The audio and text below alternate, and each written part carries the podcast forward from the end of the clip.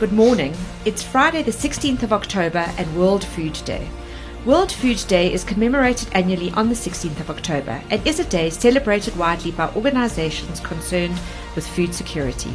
World Food Day provides an occasion to highlight the plight of 870 million undernourished people in the world. It gives us great pleasure to introduce uh, rock star chef David Higgs. And uh, David, best known at the moment for Marble, author of Mile 8, which I have read.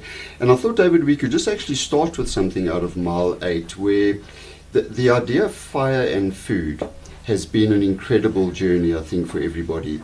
The, the idea that you cook on fire as someone who has the least resources, right up to the kind of very fine dining world your choice to cook with food was based on? So, you know, fire has almost gone full circle. You know, fire is where it all started, and um, and to to be able to, and if you look at what's happening around the world at the moment, the, the buzzword is definitely cooking on fire. I mean, even Netflix now has got a, a dedicated almost channel to to uh, to cooking on fire, which is which is quite incredible. However. Um, and let's just let's just bring it back to South Africa. You know, uh, if there's one thing that we all do um, and the one thing that we all love doing is gathering around a fire. It's not even it's not even about the food, you know. It's initially the first thing is gathering around a fire, and, and then what happens uh, sort of around that this beautiful spirit of community almost you know the, the conversation that then flows immediately i mean sometimes alcohol has a role to play and everything else but um, yeah uh, but I think that's that's really what we were after with with where we were going with fire. Was that what is quintessentially South African, you know, and it's not just South African; it's all over the world. But you know, what do we love doing as South Africans?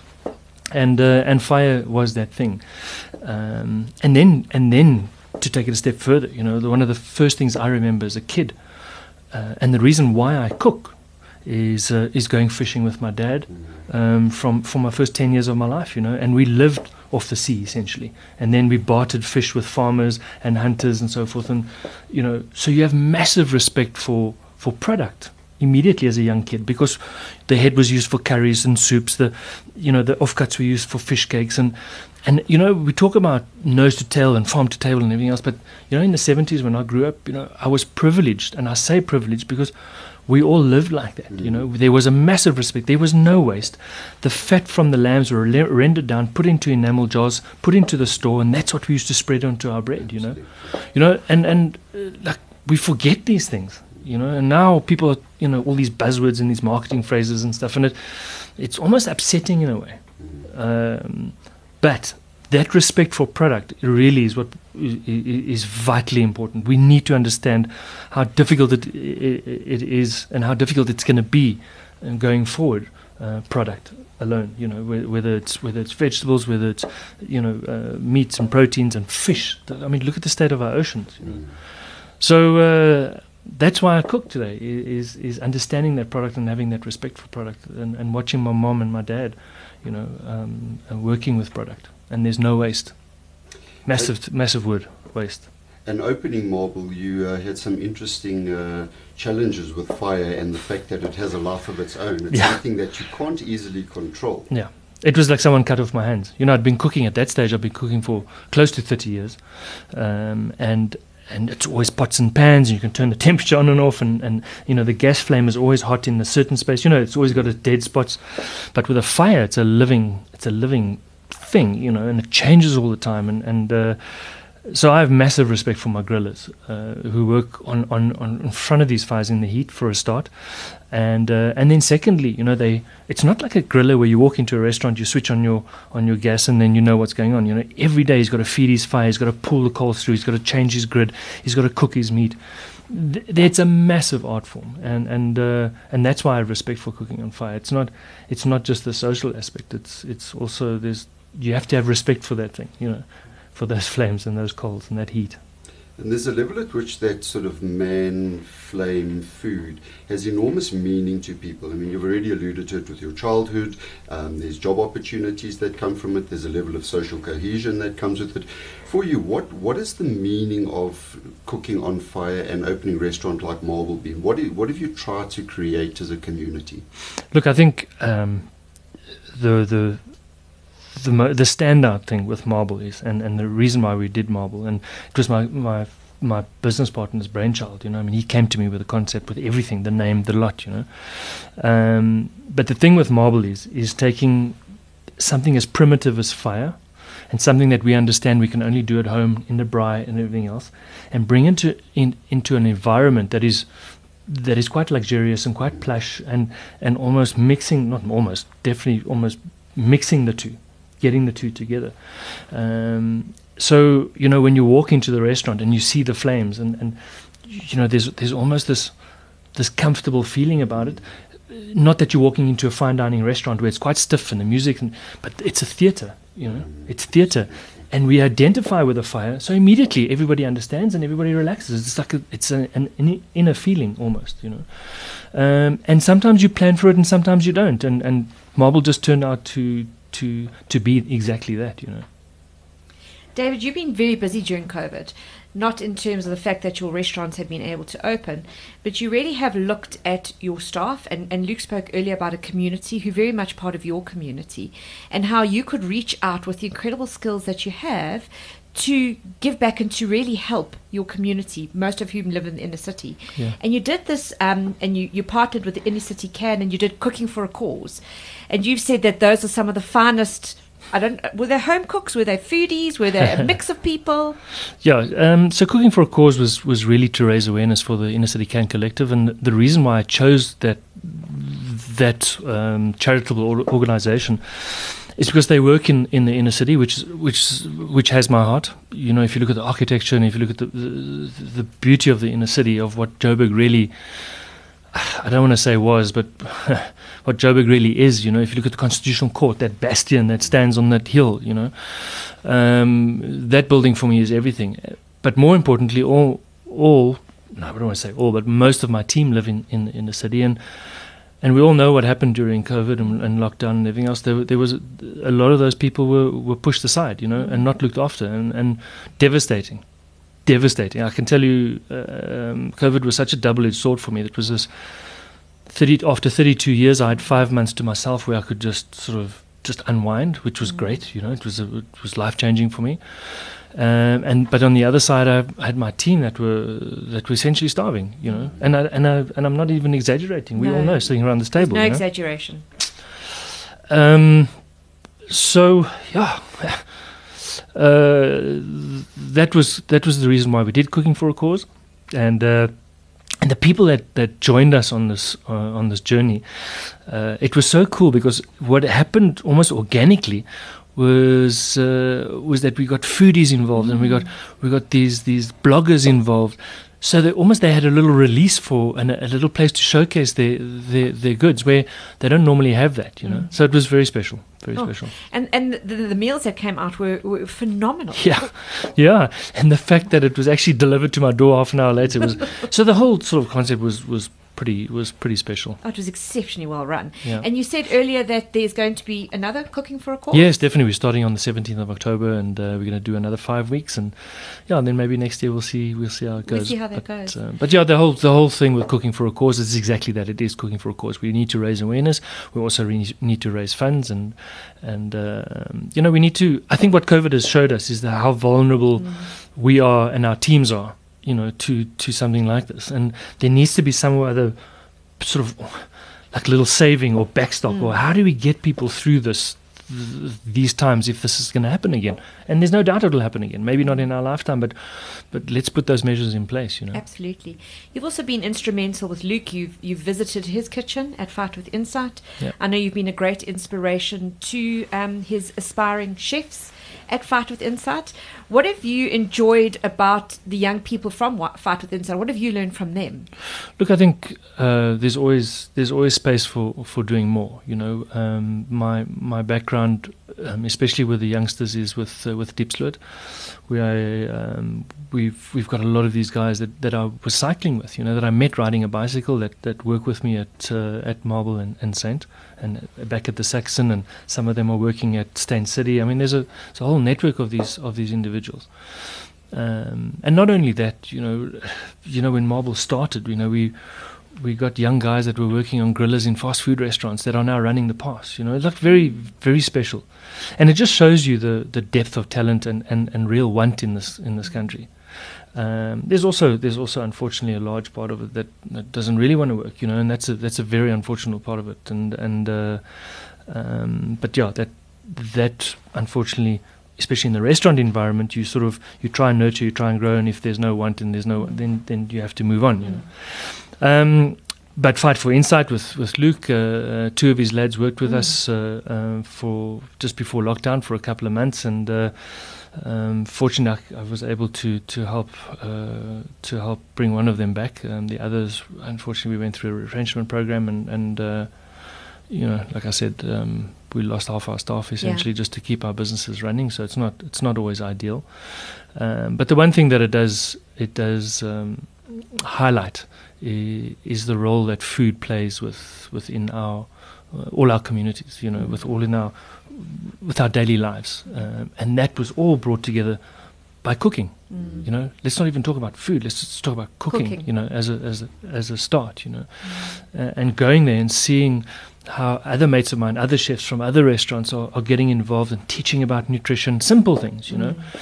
Um, and it's difficult because you weren't brought up by eating bulgur wheat or no, or no. couscous. You know, you you know pap. You know, but but it's this it's this uh, this transformation almost that that uh, that is happening, which is great to see.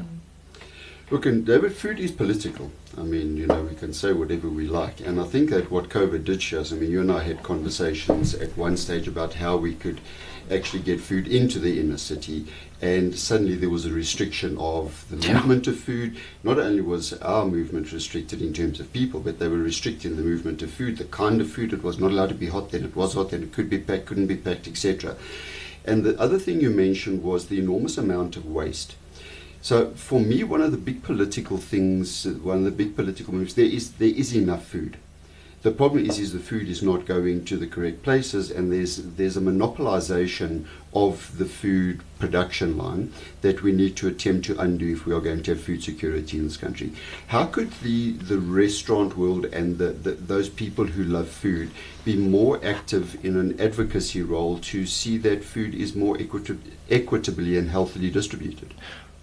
Massively frustrating time massively frustrating. We had access to all sorts of things, you know, and then you get the go ahead, and, and, and that's why I, I essentially um, joined up forces with with Inner City Can Collective, you know, um, because I just felt that I needed to focus on one one thing, mm. make sure that we can deliver that one thing. At least we can get that right.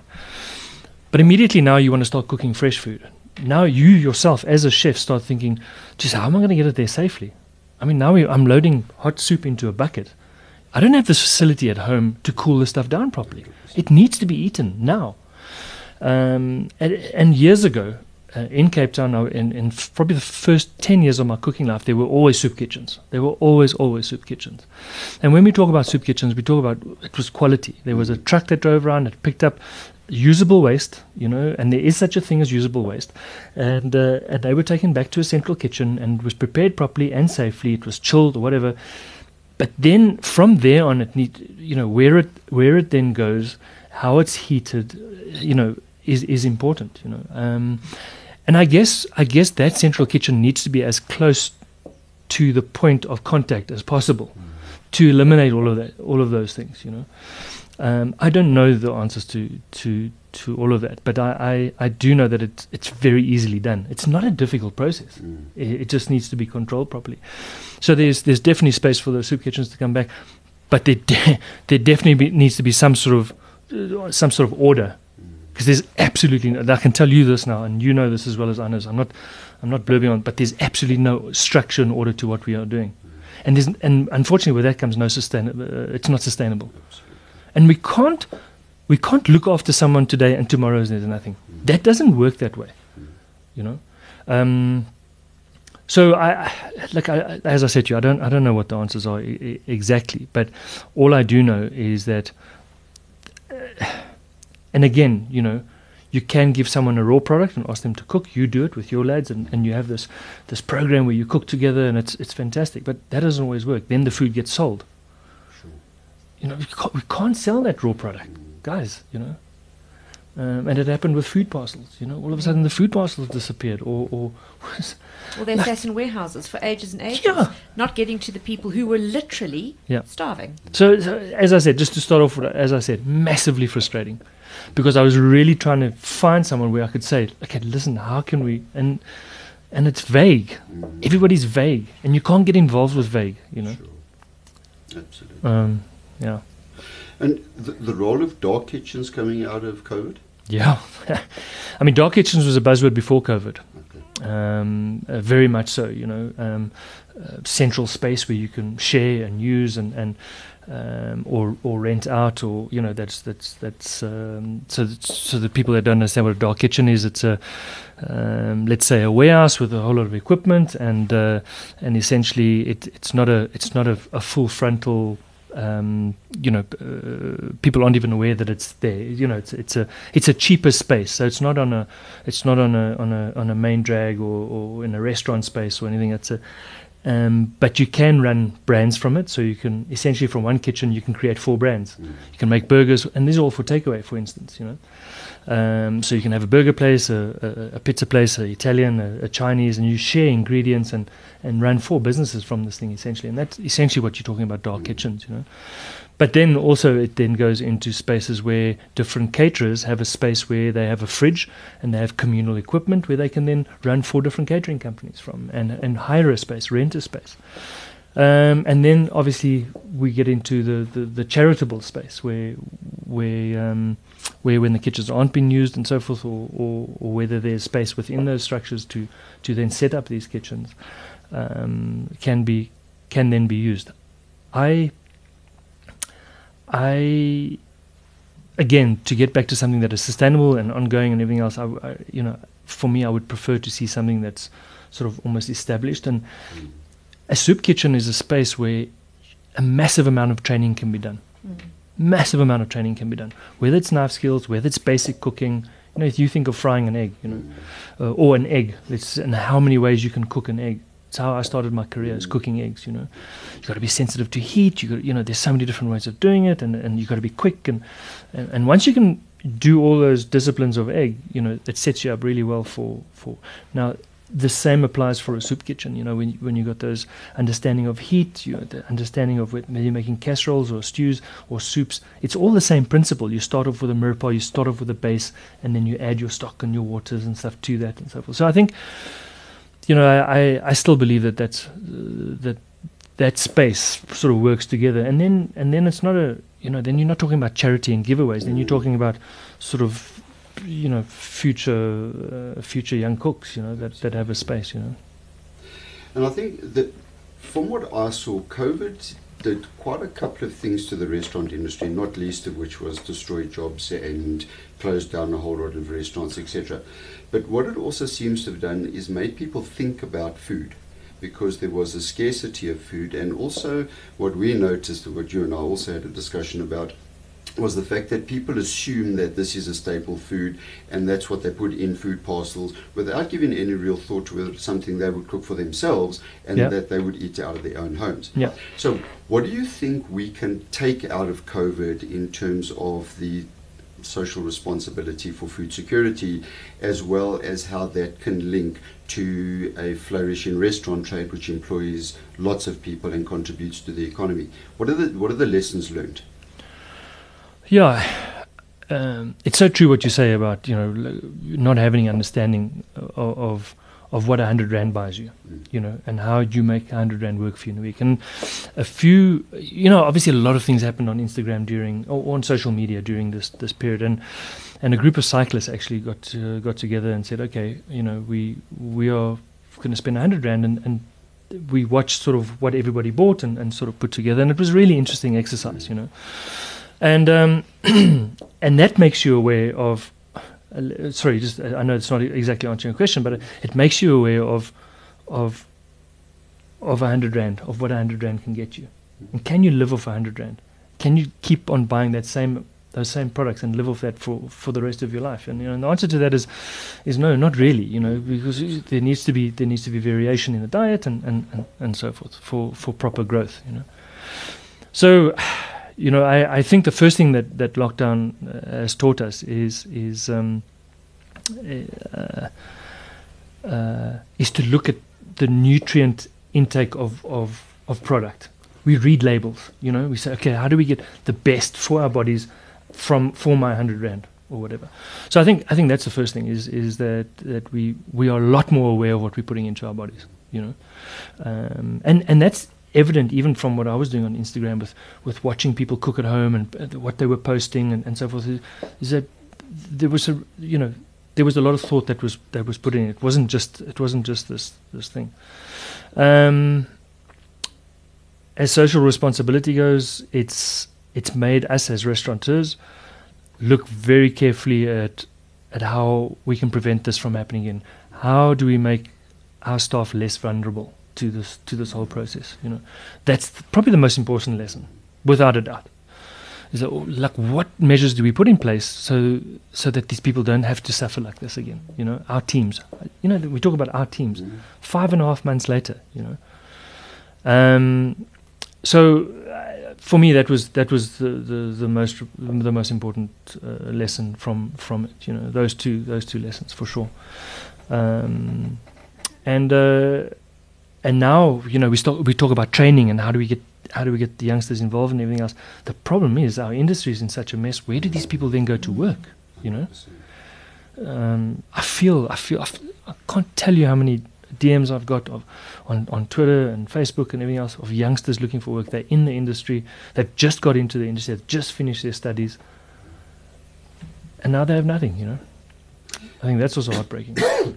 And it's almost like uh, COVID is actually peeling away people's courage to run these kinds of businesses because I mean it's a low profit margin, high risk business.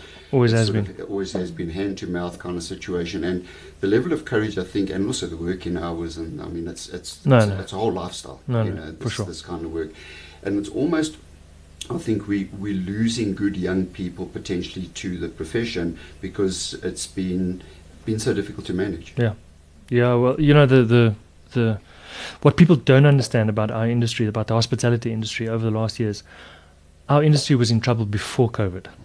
The restaurant industry was in a in a really bad space before COVID. You know, people weren't eating out as much. The the, the money wasn't that freely available, and uh, and if you were, weren't looking after your restaurant, you'd you'd be in trouble. You know, when when COVID hit for sure. You know, um, so so now we found ourselves in a in an even more difficult space where where a lot of restaurants have closed, a lot of people have lost their lost their jobs, and um, yeah, it's certainly not going to be any easier over the next couple of months. You know, we're definitely not out of this thing. Sure. We definitely see what's happening in Europe. Not saying that we're going to go back to that. I'm, I'm praying that we won't, and I'm I'm actually quite positive that we that we won't go back into that. Um, not that I know anything, but I'm just I'm just saying, you know, like I, like I feel quite confident that we that we're over the worst of it. But Europe certainly isn't, and and and and nowhere in the world really. And those are the people that we rely on to come to come in to us. So so we've we've got a difficult couple of months up, and we really have to look after our teams now, especially, and uh, and look after our people as best, as best we can. You know. So, just in closing, um, you spoke earlier about the importance of um, your parents and cooking with your parents, and so often food is is very much a skill that's passed down from generation to generation. Mm. My daughters love to cook. Um, I don't know where they got it from, but not me.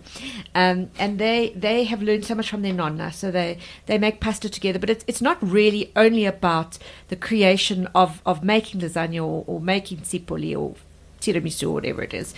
Um, you must have learned in addition to the skills from from your parents but from people around you. So um, what is one of the, the, the dishes that, that you've learned maybe from the inner city that you've learned from somebody in the inner city to cook yourself?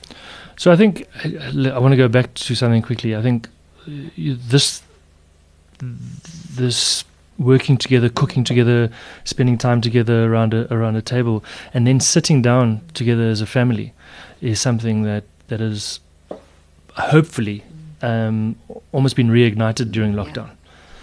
Like those conversations, whether they're arguments, whether we're laughing around the table, whether we're crying, at least we're communicating. You know, like haven't we just lost that over over the years? You know, so I remember as a as a kid in in Namibia, uh, at lunchtime we used to sit around the table together as a family and eat.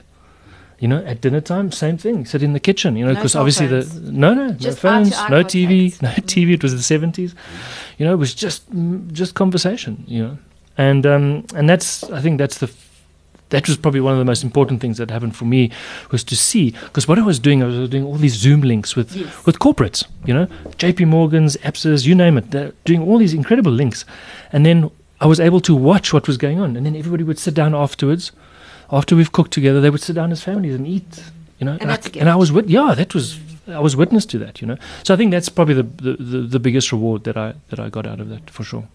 As a dish goes, um, yeah, I, I for me um, as a staple, uh, lentils is a is a is a such a beautiful product to work with, and uh, uh, and it's something that I've made before, or actually witnessed before. But a but a lentil bobotie, somebody made a lentil bobotie, you know, and I just just thought, you know, like oh my goodness, you know, such a such a great hearty dish there, and so much goodness in that with the egg and the protein and the, star. You know, it's like it's like a wholesome all round meal, and you, yeah, it it was almost a, a, a reconnect with a lot of products that we don't that we don't use enough of. You know, beans and lentils, you Beans know, and pulses lentils. and lentils, like Luke's such favorite valuable. ingredients. Yeah, Yeah, I use, the, use them an enormous amount. Yeah. So in in closing out, if you look at the the meaning of food that it that it has had in your life and what you would like it to give to other people, what has food meant? Oh, food is my everything, you know. Food is why. food is why uh, why I do what I do, you know. And, and I think it's the food brings people together, without a doubt. Whether you're cooking together, whether you're eating it together around a table, whether it's my team at the restaurant where we, you know, we're sweating it out every day during service. That that unbelievable thrill and pressure of service. That's beautiful. Um, but it's always about bringing people together. Whether it's a restaurant, whether it's a family, whether it's a community, food is and, and lockdown has showed that as well. I, I on one of the one of the people who taught me to cook over the years, and she said, "You're standing in front of the hot stove anyway. Make it taste and look nice." Yeah. Absolutely. And, and Luke, you bear testament to that because on your Themes Josie Facebook page, which is the kitchen that we've spoken about at Fight with Insight, and you send me those pictures every day. And I always look at these meals and think, wow, Luke, firstly, I know they're nutritious because that's important to you, but they look absolutely mouth-watering. Wow. So check out um, Deliciousness by Luke that we post every day. We're also going to be posting the links to, to David's pages, not that he needs them. Um, I think everyone knows David Higgs and, and the stuff that you're doing on your pages is amazing, but we're going to look out for the new Cooking for a Cause. And David, thank you so very much for, um, for your insights and wisdoms on World Food Day.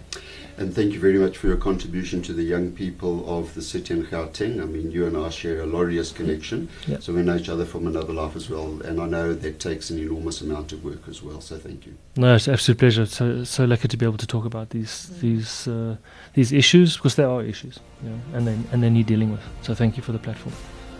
Thank you so much, David. And then we just want to remind you all that we will be doing a cyberbullying, trying to be kind uh, podcast on the 5th of November because it's actually interesting we're talking about it now. There's actually an app, David, called Dinner Time that you can load on your phones that switches all your phones off at dinner time, your parents, yours, etc.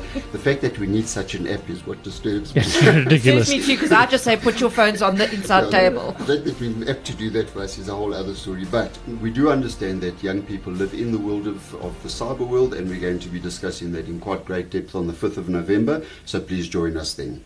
And happy listening.